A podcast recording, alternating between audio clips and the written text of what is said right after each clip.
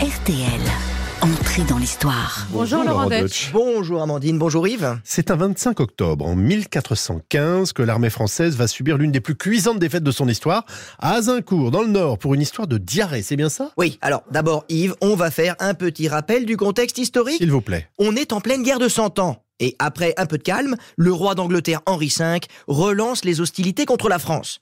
Il débarque en Normandie avec son armée et décide de marcher sur Paris pour se faire proclamer roi de France. Rien que ça. Il a juste un problème. Ses troupes sont affaiblies, comme vous l'avez dit, par une épidémie de dysenterie. Il y a des pertes dans tous les sens du terme, et donc dans de telles conditions, Henri V préfère renoncer et regagner l'Angleterre en passant par le nord de la France. Bon, le roi et ses hommes sont en route pour Calais, une ville qui lui appartient, mais l'armée française est à ses trousses. Eh oui, tout à fait, Amandine. Et décidément, ça sent pas bon pour le roi d'Angleterre, car les Français ne lâchent pas l'affaire. Et ils finissent par rattraper les Anglais à la hauteur du village d'Azincourt.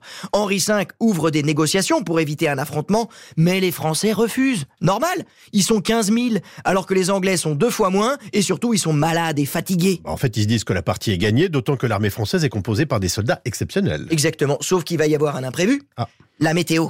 Eh oui, hélas, ils n'avaient pas Louis Baudin à l'époque.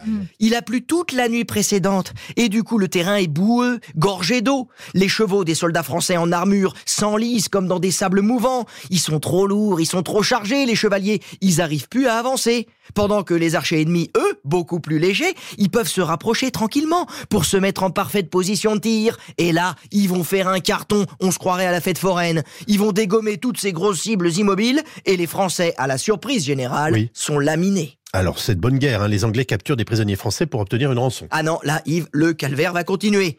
Le roi d'Angleterre va bafouer tous les codes de la chevalerie en ordonnant l'exécution immédiate des prisonniers car il a peur que des Français arrivent en renfort. Ça va être un massacre. Des prisonniers sont égorgés, d'autres ont le crâne fracassé à la hache ou sont brûlés vifs. Quant aux blessés, ils sont eux aussi achevés sur place. Et après 7 heures à verser le sang, la bataille d'Azincourt est donc terminée, et c'est un désastre côté français. Et comment? 6000 morts s'amoncellent dans la boue, dix fois plus que les Anglais. Et surtout, c'est la fine fleur de la chevalerie française qui a été pulvérisée. Le chef de l'armée, le grand connétable, des princes du sang, des grands seigneurs, c'est toute la tête du royaume de France qui s'est retrouvée décapitée. Alors, à Azincourt, la France a clairement montré qu'elle était totalement dépassée dans sa stratégie militaire. hein. Ah bah oui, le gros chevalier lourdement armé qui fonce dans le tas sans réfléchir, c'est devenu has-been. Ce qu'il faut désormais, ce sont des armes de précision comme les arcs, moins spectaculaires, moins chevaleresques, mais tellement plus efficaces.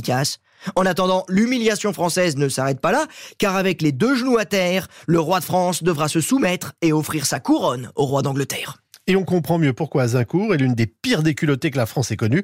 Merci Laurent, demain vous nous parlez de quoi? Eh bien, nous allons rester à l'époque de la bataille d'Azincourt avec Gilles de Rais. Ah oui. Vous savez, le célèbre barbe bleue, à la fois héros de guerre, mais aussi tueur en série, accusé du meurtre d'une centaine d'enfants. À demain.